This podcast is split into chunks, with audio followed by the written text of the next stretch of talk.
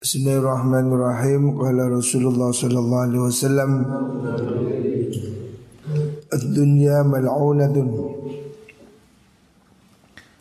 Ad-dunya utawi dunya Iku mal'unatun kang delak den laknati Dicela Mal'unun tur kang den laknat Apa ma perkara fiha kang tetep ing dalam dunya illa zikrallahi angin zikir maring Allah wa malan perkara walahu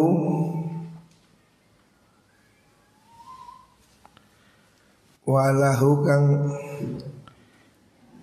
demen sapa Allah ing min amalil biri wa aliman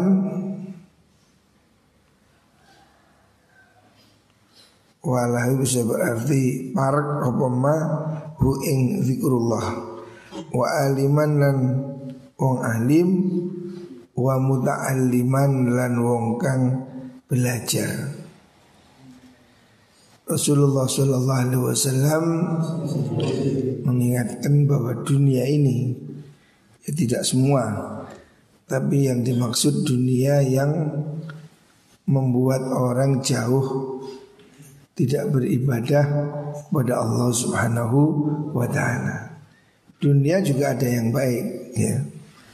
Dunia yang dibuat untuk kebaikan yang dibuat untuk sangu ke akhirat itu baik. Tapi dunia yang tidak dibuat kebaikan itu malun, dilaknat, ya. dicela, tidak disuka kecuali zikir pada Allah dan yang sejenisnya dan kecuali orang alim atau orang yang belajar mencari ilmu.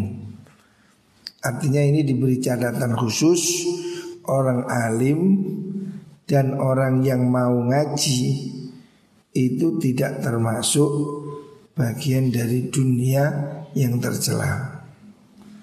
Jadi orang alim dan orang yang muta'alim Makanya jangan pernah berhenti belajar. Baik di rumah setelah tamat dari pondok Kita masih terus belajar lah ya. Karena itu disukai oleh Allah subhanahu wa ta'ala.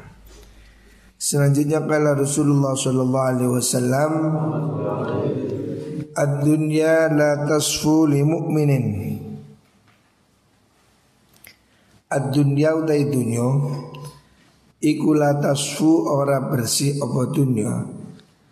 Li mu'minin kedua wong mukmin. Dunia ini tidak terlalu menyenangkan, tidak bening, ya, budak banyak masalah bagi orang mukmin. Kaifa kaya apa wahya hale utawi dunya iku sijnuhu penjarane mukmin wa balauhu lan cobane wong mukmin. Dunia ini ibaratnya penjara. Artinya banyak larangan-larangan yang harus dipatuhi oleh orang mukmin. Dan banyak cobaan. Makanya di dunia ini selalu seperti ini ya. Allah mengatakan laqad khalaqnal insana fi kabad. Nah, lalu bahasanya kitab Hikam Imam Athaillah mengatakan la tastaghribanna uku al-aqdar ma dumta fi hadhihi dar. Jangan kamu merasa aneh kalau di dunia ini banyak keruwetan-keruwetan. Dunia ini memang banyak masalah. Selalu seperti itu. Di mana pun, kapan pun, hidup ini mesti ada aja ya. Seperti kemarin sudah enak-enak, tiba-tiba ada corona. Wah, ribet lagi. Dulu ada flu burung flu unta, flu babi, ada terusnya. Problem ini tidak selesai-selesai. Jangan kamu merasa heran kalau dunia ini banyak ujian, banyak cobaan. Memang itulah tujuannya dunia itu. Supaya kita itu tidak merasa enak, tidak tenang-tenang, supaya kita itu terus merasa butuh kepada Gusti Allah. Itu loh. Kenapa Allah ini kok memberi keruwetan? Supaya kita ini merasa tidak ada tempat bersandar, tidak ada perlindungan selain kekuatan Allah Subhanahu wa taala. Makanya dunia ini selalu ada aja masalah. Masalah ekonomi, masalah kesehatan, masalah wah itu selalu tidak pernah. Dunia ini pening, bersih gitu. Mesti anak budak-budak Problem-problem inilah cara Allah memanggil. Cara Allah membuat kita untuk selalu mendekat. Seandainya dunia ini tidak ada problem Bersih, mulus Seperti Fir'aun Fir'aun itu pusing saja tidak pernah Makanya dia kemudian mengaku sebagai Tuhan Kemudian dia mengaku sebagai ya yang menciptakan alam. Karena dia merasa tidak butuh pada Tuhan. Makanya jangan heran kalau dunia ini banyak banyak masalah. Sebagian ulama mengatakan inna khalaqnal insana min nutfatin amsaj nabtalihi faj'alnahu sami'an basir. Manusia diciptakan dari mani yang bercampur. Campuran ini apa? Ya masalah, senang, duka, baik, buruk, campuran hidup seperti itu. Makanya jangan pernah merasa putus asa. Sesulit apa pun hidup pasti ada solusinya. Dan itu adalah ada pada pertolongan Allah Subhanahu wa taala ya. Dan dunia ini seperti ini. Tidak pernah kita dibikin tenang. Ada aja urusan. Tadi malam saya semalam Wah di Kudo Jam setengah dua belas. Telepon ada anak perempuan. Kecinan Waduh Kait turu tangi Tak parani Jam siji mulai. Kait turu setengah jam Telepon mana Oh narik kecinan Budal mana Waduh. Capek sampai jam berapa? Jam tiga tadi malam. Ya ini dunia ya, ya seperti itu. Ono eh enak turun tuh. Ya, tapi kita tidak perlu mengeluh ya. Memang seperti itulah dunia gitu Tidak usah heran gitu Problem itu cara Gusti Allah membuat kita jadi kuat. Terus ad-dunya Beliau Wahya utawi dunia iku jannatul kafiri Suargani wong kafir. Dunia ini memang surga bagi orang kafir. Orang kafir bebas Gak pakai aturan Gak pakai sholat. Gak ada halal haram Wis uharmu Bagi orang mukmin ini aturan-aturan. Makanya jangan mengeluh. Kita nanti akan masuk surga. Jadi bukan saat ini Nanti di akhirat Ad-dawawinu utawi piro-piro buku catatan amal Ikut salah satu onok telu Ada tiga jenis buku induk catatan amal manusia. Yang pertama fadiwanun ono buku layak firu kang orang ngapura sub Allah Allah minhu saking diwan syai'an ing suwiji-wiji.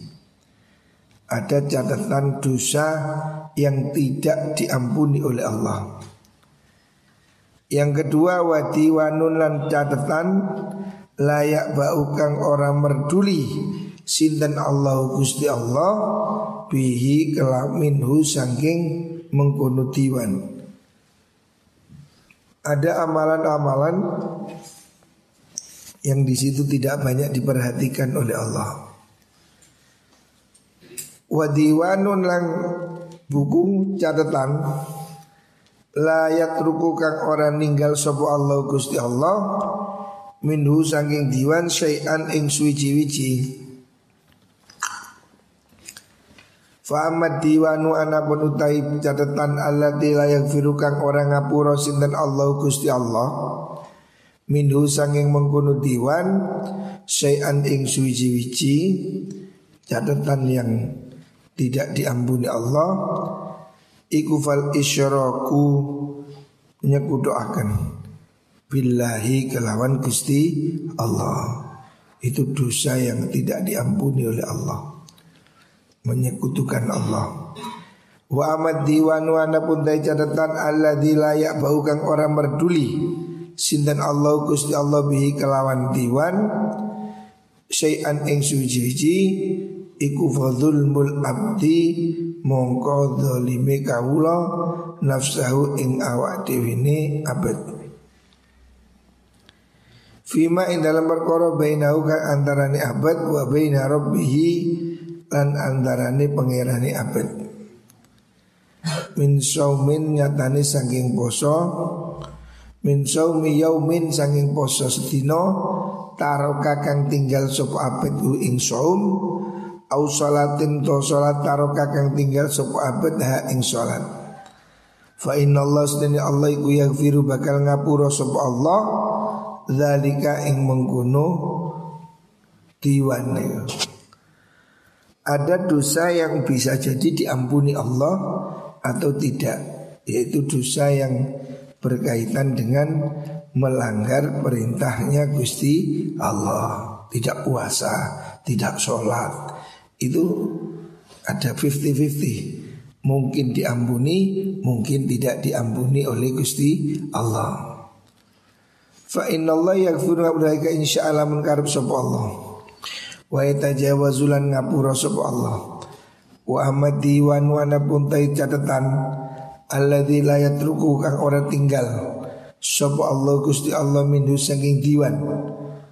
Syai'an ing suci-wici iku fama zalimul ibadi monggo piro-piro kezaliman perbuatan zalim antar hamba-hamba Allah bainahum antarani ibad al qisasu iku netepaken kisos ya. Bainahum iku antarani ibad al qisasu tai kisos pembalasan lama halata hali pasti ya.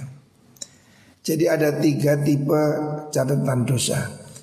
Satu tidak diampuni oleh Gusti Allah Yaitu musyrik. Yang kedua mungkin diampuni dan juga mungkin tidak diampuni Yaitu dosa yang kaitannya dengan melanggar larangannya Gusti Allah. Tidak sholat, tidak puasa Itu Mungkin diampuni, mungkin tidak. Tetapi yang ketiga ini pasti dibalas.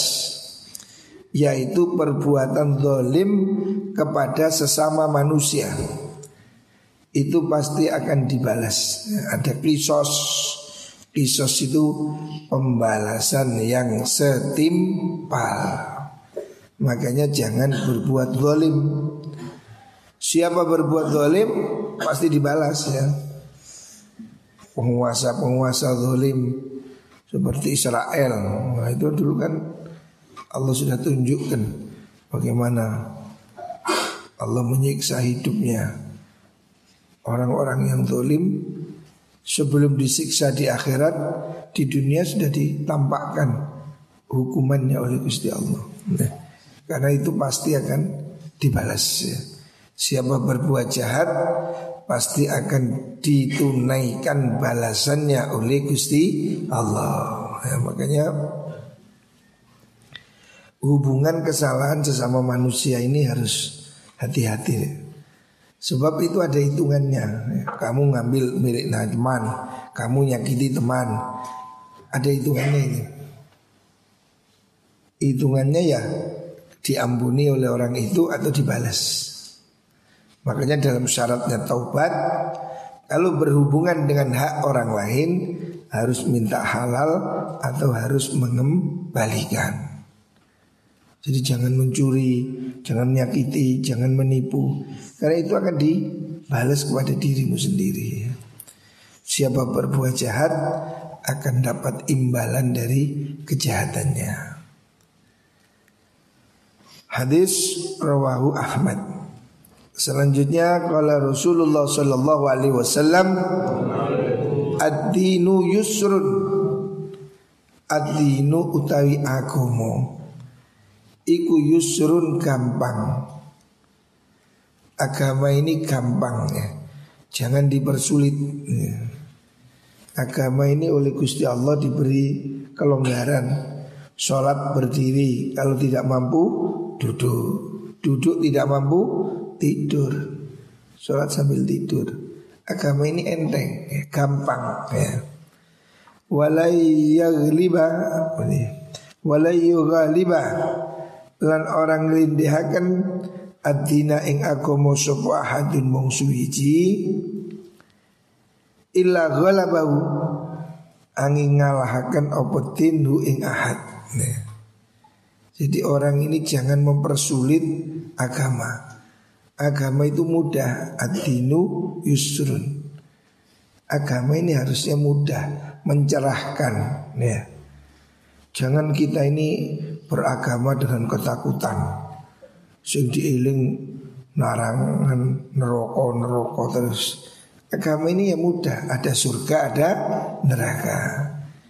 Jangan kita ini mempersulit diri melakukan sesuatu yang kita tidak mampu gitu loh. La yusyadaddin ahadun illa ghalabah. Kalau orang mempersulit agama ini, dia akan kalah.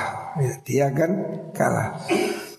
Artinya agama ini tidak perlu di apa itu dipersulit. Ya. Jangan membuat agama ini jadi sedemikian berat. Allah udah ngasih enteng. Sholat subuh cuma berapa rakaat? Dua. Gak usah lah kamu ngoyo. Subuh 13 Untuk apa? Zuhur berapa rakaat? Empat. Gak usah 40 Gak usah. Jangan bikin sulit dirimu sendiri. Syariat ini mudah. Orang wajib puasa. Kalau tidak mampu boleh mokel Jangan membuat sulit Sehingga kamu akan sulit sendiri gitu. Rawahu Abu Hurairah Selanjutnya kala Rasulullah sallallahu alaihi wasallam Ad-dinaru bid-dinari Maksudnya apa ini? Ad-dinaru utawi dinar mata uang emas dinar Iku bid dinari dan bayar kelawan dinar. Maksudnya ini dalam riba itu. Emas dibayar dengan emas. Wadirhamu te dirham iku bid dirhami kelawan dirham. Kalau dibarter harus jelas. Emas lawan emas Perak lawan perak. Ini yang disebut dengan PR ribawi. Waso'un taisa waso'uhin totin Utawi sak sok gandum Sak takar gandum Iku bisa ihin totin Kalawan sak takaran gandum. Gandum satu kilo Tukar gandum satu kilo. Waso'u syairin taisa sok Sak takar syair. Gandum ya gandum putih iku bisa isyairin yo kelawan sak takri gandum. Ini yang disebut dengan ribawi ya dalam fikih madhab syafi'i kalau jual beli barter dalam bahan yang sejenis itu harus sama emas lawan emas beras lawan beras itu harus apa mumasalah seimbang ya sesuai dengan hadis ini. Tidak boleh melakukan transaksi yang merugikan pihak lain. Wasa umilhin utawi sak takrani uyah iku bisa imilhin sak kelawan sak taker garam. Jadi jual beli makanan pokok itu harus clear supaya tidak ada yang dirugikan. La fadla ora ora kena leluwian baina syai'in antarane suwiji-wiji min dzalika sanging mengkono azhab ad-dinar ilah ya. Bahwasanya ini yang disebut dengan ribawi Makanan pokok dan emas perak itu kalau dilakukan barter hanya boleh dilakukan dengan yang sepadan dan dilakukan secara tunai. Istilah fikihnya itu hulul takobut mumatsalah ya. Itu yang disebut dengan baik ribawi. Rasulullah Shallallahu Alaihi Wasallam mengajarkan kehati-hatian. Zaman dahulu duit ini kan adil, emas lawan emas, perak lawan perak. Hari ini ekonomi ini kan dirusak oleh orang Yahudi. Sekarang rupiah lawan dolar, tidak adil. Satu dolar harganya berapa? 15 ribu kan nggak adil. Yahudi yang bikin acara ini. Kalau zaman dulu adil, pakai emas, satu gram emas Indonesia harganya sama dengan satu gram emas di Amerika. Sehingga jual beli berlangsung fair. Karena dulu uangnya itu kan emas. Jadi kalau saya beli dengan emas satu kilo Nilainya ya di Amerika sama dengan emas satu kilo Sehingga duit kita nggak susut. Hari ini kan enggak Kita kalau pakai uang satu juta Dibawa ke Amerika menjadi berapa dolar? Tidak sampai 100 dolar. Padahal di sini satu juta sudah bisa dibuat beli pecel 200 bungkus Karena pecel di Indonesia harganya cuma 5000 Tapi dua 5000 dibawa ke Amerika. Jangankan pecel, tempenya saja nggak dapat. Karena di Amerika nasi satu bungkus ini paling murah 7 dolar. 7 dolar berapa? Ya 70 berapa? 100 ribu nasi di sana. Di sini 100 ribu Dibawa ke Makyem Dapat 20 bungkus. Tidak adil dunia ini sekarang. Nah ini ini yang sebetulnya tidak boleh. Tapi kita ini sudah kadung diakali Tata uang Yahudi ya, Ada apa valuta asing ini. Sehingga orang Amerika enak tinggal nyetak duit.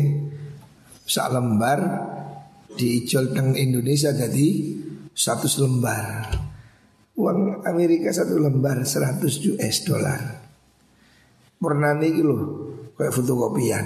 Hijau Duit Indonesia full color Abang berwarna Tapi wae uang Amerika sak lempir Ijol duit Indonesia Satu selempir Oh nggak adil ini. Nah ini yang apa ketidakadilan ekonomi hari ini. Kenapa kemudian ekonomi negara-negara miskin ini selalu tergencet? Karena kita ini diakali nilai rupiah turun, naik, turun, banyak turunnya. Kalau zaman kanjeng Nabi konsepnya adil, emas lawan emas, perak lawan perak, beras lawan beras, sama. Nah ini adil. Beras kita satu ton, kalau ditukar Amerika ya sama dapat beras satu ton. Adil. Hari ini karena kita hitungi pakai uang, nggak adil. Di Indonesia beras satu ton berapa? 10 juta. Duit 10 juta dibawa ke Amerika, nggak dapat satu ton. Karena apa? Mata uang kita disusutkan nilainya. Aqua begini di Indonesia satu botol berapa? Satu botol aqua mungkin 2000 rupiah. Di Amerika satu dolar. Satu dolar sama dengan 15 ribu. Jadi kita beli air di Indonesia murah. Orang Amerika datang ke sini murah. Bawa satu dolar dapat air 10 botol. Kita Kita bawa uang 2000 ke Amerika Oleh bungkus itu Tidak dikasih air Jadi duit kita ini diakali sama Yahudi sama Mamarika ini Makanya ekonomi dunia ini menjadi nggak adil hari ini Kalau konsepnya Nabi Muhammad SAW Jual beli itu harus setara Emas lawan emas Ini fair Karena emas satu kilo Indonesia harganya sama dengan emas satu kilo di Amerika. Nah ini cocok guys. Jadi nggak ada devaluasinya. Tapi setelah diganti rupiah kita diakali satu juta Indonesia cuma sama dengan 70 dolar Amerika. Jauh nulis aja papat. Inilah duit kita jadi murah. Orang Amerika enak ya Beli nasi 5 dolar 10 dolar Kita 100 ribu. Oh, Duit kita kan organ ini. Belum lagi Inggris. Saya pernah tinggal di Inggris 2 bulan. Duit kita dibawa ke Inggris Tambahkan organ ini. Karena duit Inggris lebih mahal dari dolar Amerika. Di Inggris itu waktu saya tinggal di sana satu pound sterling sama dengan duit kita 18 ribu. Rokok Marlboro itu waktu itu harganya rokok itu 7 do, 7 pon. Berarti nilainya kira-kira berapa ini? 100 sekian ribu. Dan ditulisi smoking is kill. Rokok membunuhmu. Jadi ada yang membunuh harganya membunuhmu. Jadi di luar negeri itu rokok mahal. Supaya orang tidak merokok gitu loh. Indonesia ini rokok murah. Berapa satu pak? 20 ribu. Semua orang kuat beli. Harusnya seperti itu. Di Inggris rokok itu mahal. Harusnya di Indonesia ini gudang garam 200 ribu. Nah, Langsung kiri kape Karena orang rokokan Saya setuju itu Rokok ini harus diberi pajak yang mahal. Malburu 500 ribu. Wah. Sing tuku karek Pak Bupati dok Rehan kecuman ngelinting koran nih orang saya setuju nih rokok ini mahal ini.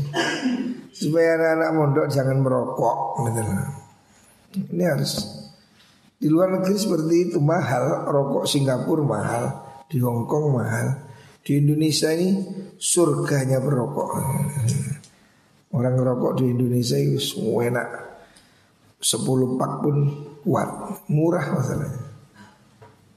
Makanya ya kita ini ya jaga diri kita semua ya.